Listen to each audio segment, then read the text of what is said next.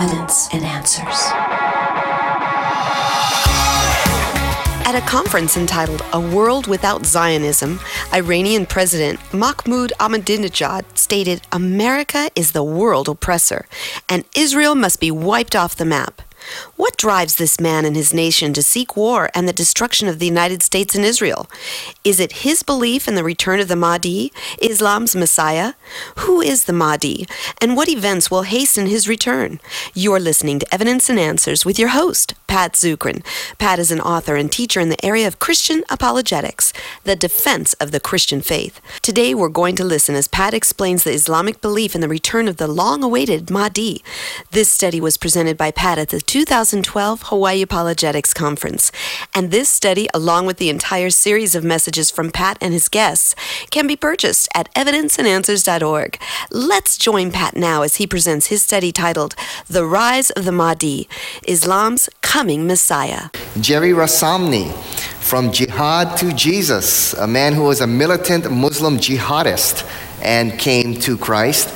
We've got top experts in the country, Dr. Robert Spencer.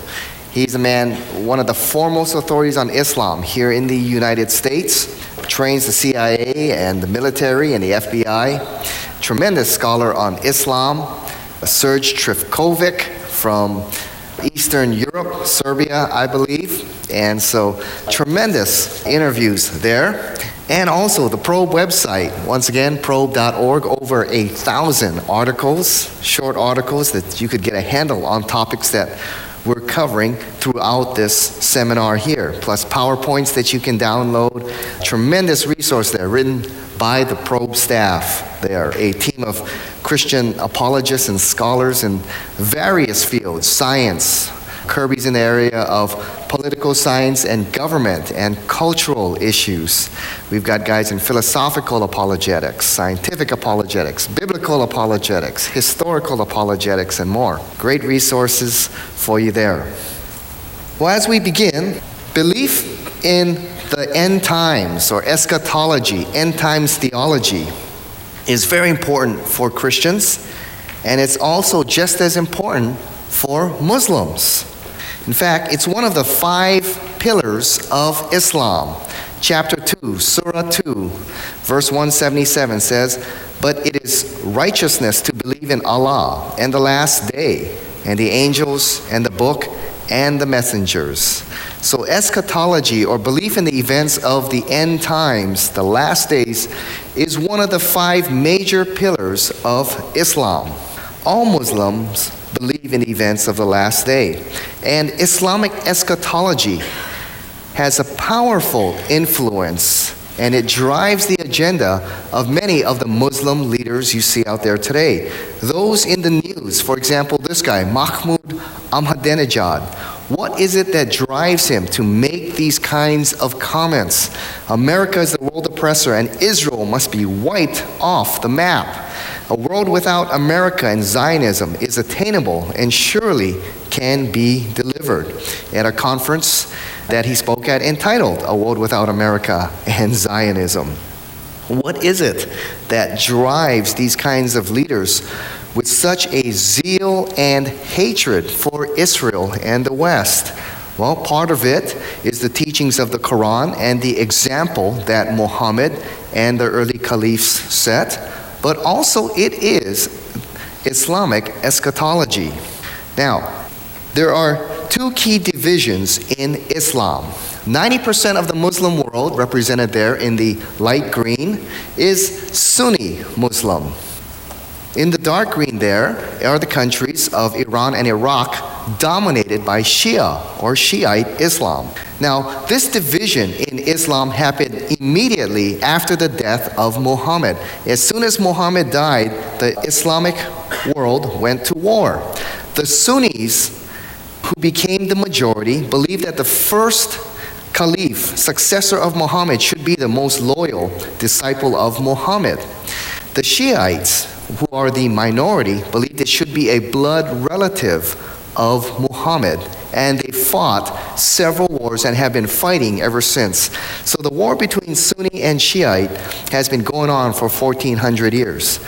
So you really need to pray for our soldiers there in Iraq trying to establish some kind of democracy. Is it possible to establish a peaceful democracy there in the land of Iraq where the Sunni and Shiite civil war has been going on? This war between these two factions has been going on for nearly 1400 years.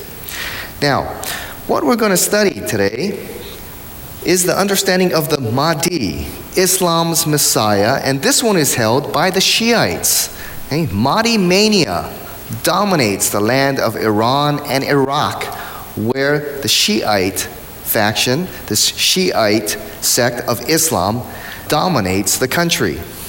Now, there are three key figures in Shiite eschatology here the Mahdi, Islam's Messiah, the Dajjal, the Islamic Antichrist, and the Muslim Jesus. These are the three key figures here in Shiite Islamic eschatology.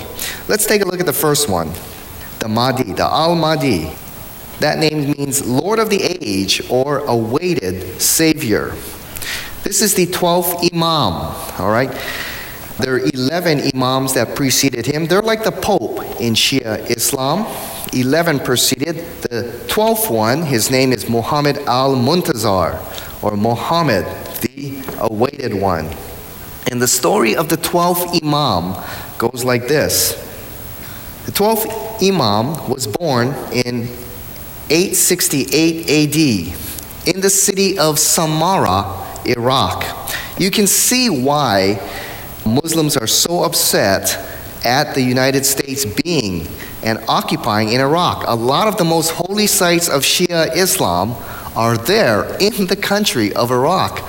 Some of the most holiest mosques are there in Iraq, and I'll tell you more about some of them. So you can see why they're so upset that an infidel country like the United States would be there occupying this land. But the Mahdi is believed to have been born in 868 AD in Samarra, Iraq. His father, Hassan al Askari is the 11th Shiite Imam. He died in 874 AD. Now, the leaders were not aware that al Askari had a son. And they asked, when the 11th Imam died, they asked al Askari's brother, Jafar, to lead the funeral prayer and eventually take up the mantle as the 12th Imam. But as he was about to lead in the prayer, suddenly a young boy stepped forward and said, Uncle, stand back, for it is more fitting for me to lead the prayers for my father than for you. And so the young boy led the prayers of the funeral. And after the funeral, the man asked Jafar about the boy's identity, but he didn't know who he was. He didn't know his brother had a son. And after the funeral, it is believed the boy was never seen again. And the Shiite tradition maintains that he went into hiding in a well in 874 AD. And he remains hiding in that well in a cave in Samarra, Iraq, where there is a mosque over the cave. And he's been in hiding there for over a thousand years. The name of that cave and that mosque is Al Geba, or well of occultation. And there, they believe the Mahdi has been hiding for over a thousand years, and they await the return of the Mahdi. Now, there is a picture of the shrine there built above the cave where they believe the Mahdi is hiding in a well in a cave over there, and they await his return. Now, what is the character of the Mahdi? Well, they believe that he will descend from the family of Muhammad and bear the name of Muhammad. He will be the universal leader of Islam. He will unite all of Islam and be the world leader of Islam. Not only will he be the world leader, he will be the world ruler. He will establish the golden age of Islam and Islamic order over the entire earth bring peace to the world by conquering all opposing armies and bringing in the golden age and golden rule of Islam, establishing Sharia law throughout the land. And he will accomplish this through many wars or jihads. Some believe that a mass conversion to Islam around the world will occur when the Mahdi appears. Several sects teach that mass conversions will occur as the Mahdi triumphs in war over opposing forces throughout the world. Now, the Mahdi's ascendancy is preceded by an army from the east bearing black flags or banners of war. When Muhammad returned to conquer the city of Mecca, his men carried black flags with them, and upon those flags were written the words punishment. So the Mahdi will ride in uh, with this army and begin the jihad and conquest over the armies of the world. Israel will be conquered. The Mahdi will lead the Muslim armies to Israel and recapture Jerusalem for Islam. During this time, Muslims, there will be a mass slaughter of Jews till only a few will remain. Now, it is believed that the Mahdi will then rule from Jerusalem. During this time, the Mahdi will demonstrate miraculous power of nature. Thus, he will control nature, and the world will live in great prosperity under his rule, and the world will love the Mahdi. No more shortages of food, no more shortages of energy and power supply. They will love the Mahdi, for he will do miraculous things and have control over nature and provide for the needs of mankind. The Mahdi will rule when a seven year peace is established between Arabs and the West. And interestingly enough, this peace is mediated through a Jew, a descendant of Aaron. But the peace only lasts for seven years, interestingly enough. When the Mahdi rides on his jihad and conquers the enemies of Islam, he will ride upon a white horse. Obviously, this imagery is inspired by the New Testament book of Revelation. Saddam Hussein, if you remember some of his pictures before they were torn down or ripped off the walls, often pictured himself leading a battle riding upon a white horse. And the Mahdi will make some significant archaeological discoveries that will refute the beliefs of the Jews and the Christians. He will discover, many believe, lost parts of the Torah the Old Testament law, and these discoveries will show that these were missing from the Old Testament law, and these will teach and refute the beliefs of the Jews and the Christians. And the Ark of the Covenant he will also discover, and it will be brought from Lake Tiberias to the city of Jerusalem. And many Jews, as a result of the discoveries that the Mahdi makes, will convert to Islam. Here's another one of the most sacred mosques there in Iraq, the Jamkaran Mosque. Here is a well where like in the Catholic tradition, you know, Fatima, where Mary appeared to several Catholics. Here at this mosque, it is believed that the Mahdi appeared after his disappearance on several occasions to a number of people. And so a sacred mosque was built there over this well. And it is there that many devout Shia Muslims go, write their prayers on paper, and drop them down into the well. Mahmoud Ahmadinejad, after he ascended to the presidency of Iran, this is one of the first things he did. He went to this mosque and delivered prayers to the Mahdi down there in the well. Now, there are some very interesting parallels, isn't there, between the Islamic Mahdi and the Antichrist written of in Daniel and Revelation. Here are some interesting parallels here. First, both will be powerful political leaders, they will be world rulers. Second, both will be religious leaders as well. Both will demand loyalty and the worship of the people. Third, both slaughter and persecute the Jews. In the Hadith, that writes about the Mahdi. The people who are targeted are Jews and Christians, and interestingly, there's no mention of other religions being slaughtered. Now, the next figure is the Muslim Jesus.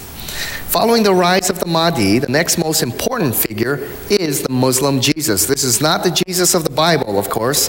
This is the Jesus of Islam. Now, in the Quran and in Muslim teaching, the Jesus of Islam is very different from the Jesus of the Bible. Muslims reject the deity of Christ, that Jesus Christ is the unique divine Son of God. They reject that. They believe that Jesus is a prophet of God, but he is a man. They reject the crucifixion of Christ.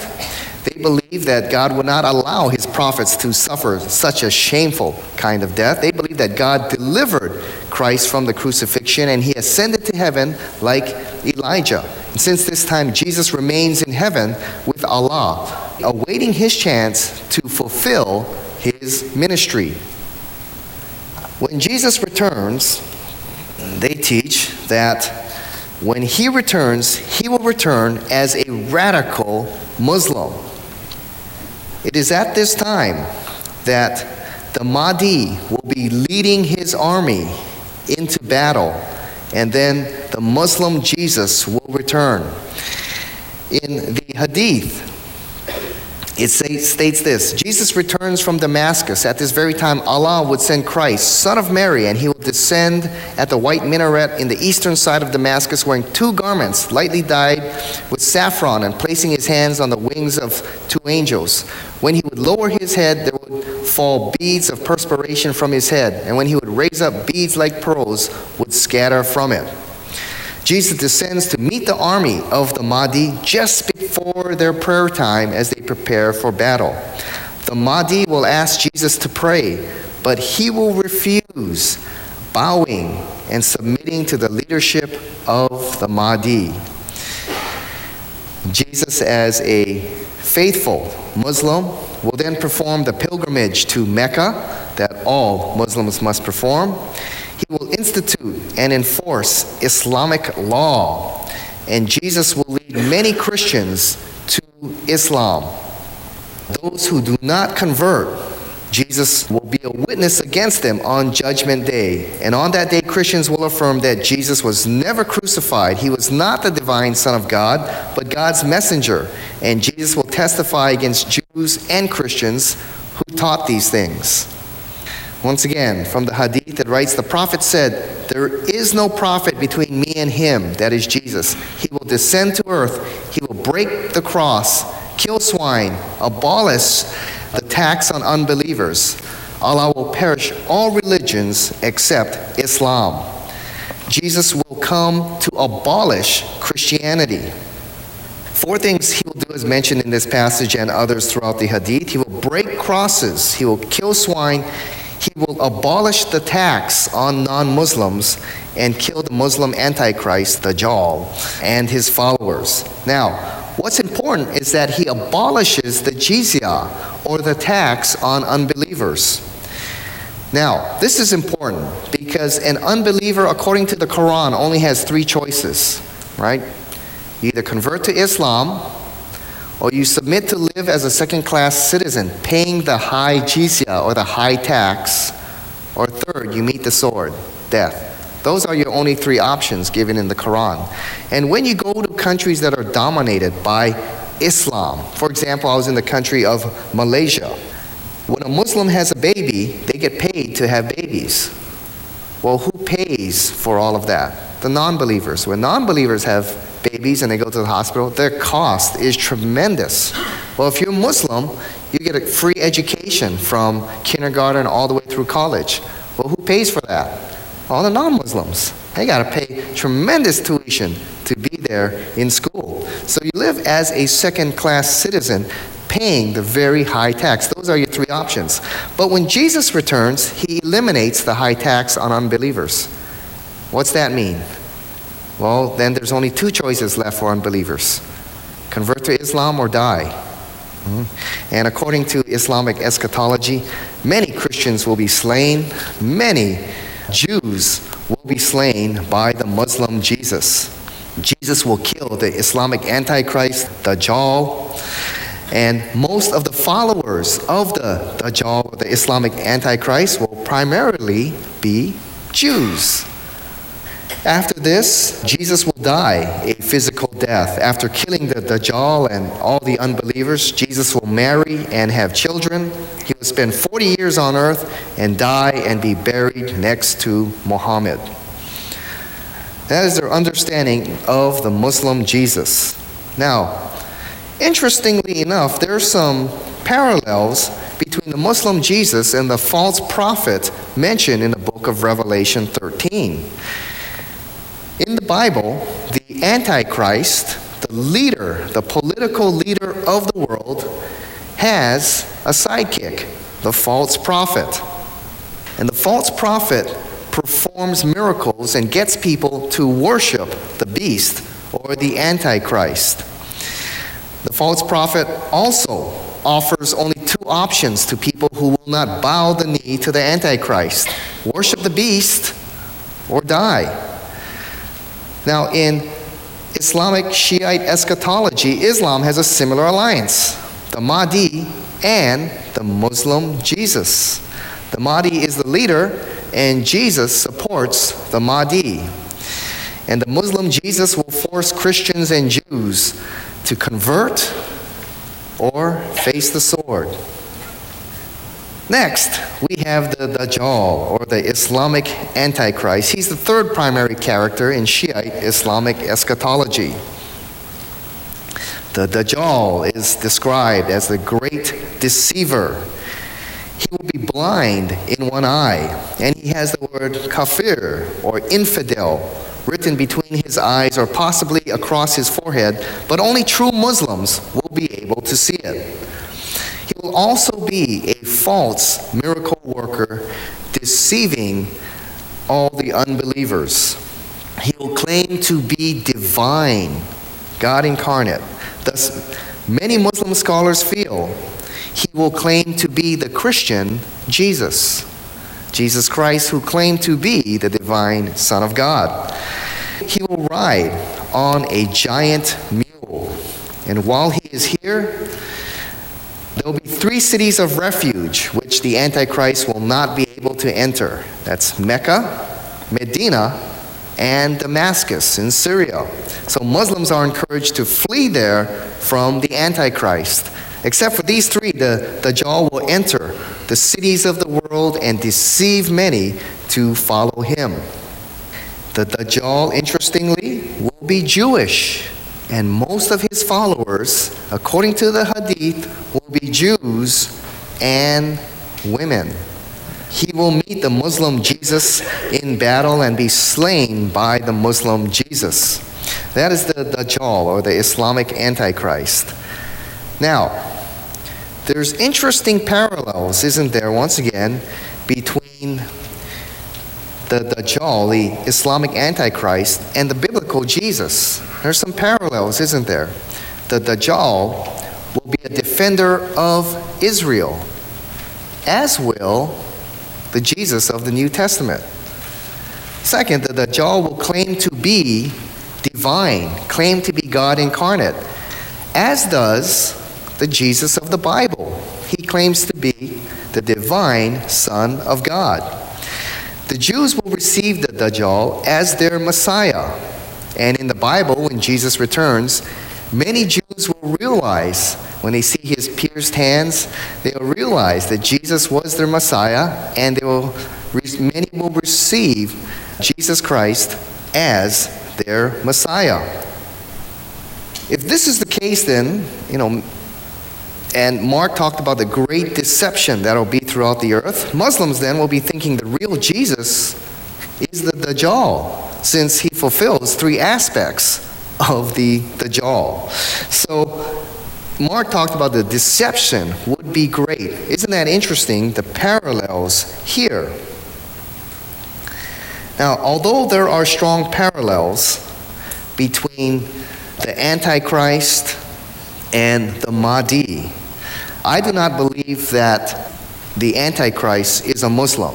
Okay, there are several scholars out there who believe that the Antichrist will be a Muslim. I do not believe so. But I'll tell you later why there's probably these strong parallels. Okay?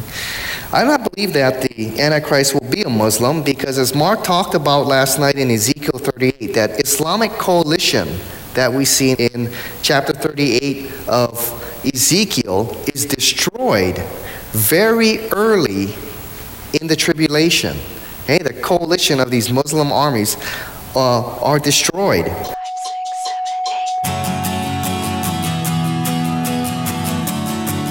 This concludes part one of Pat's study on the return of the Mahdi, Islam's Messiah.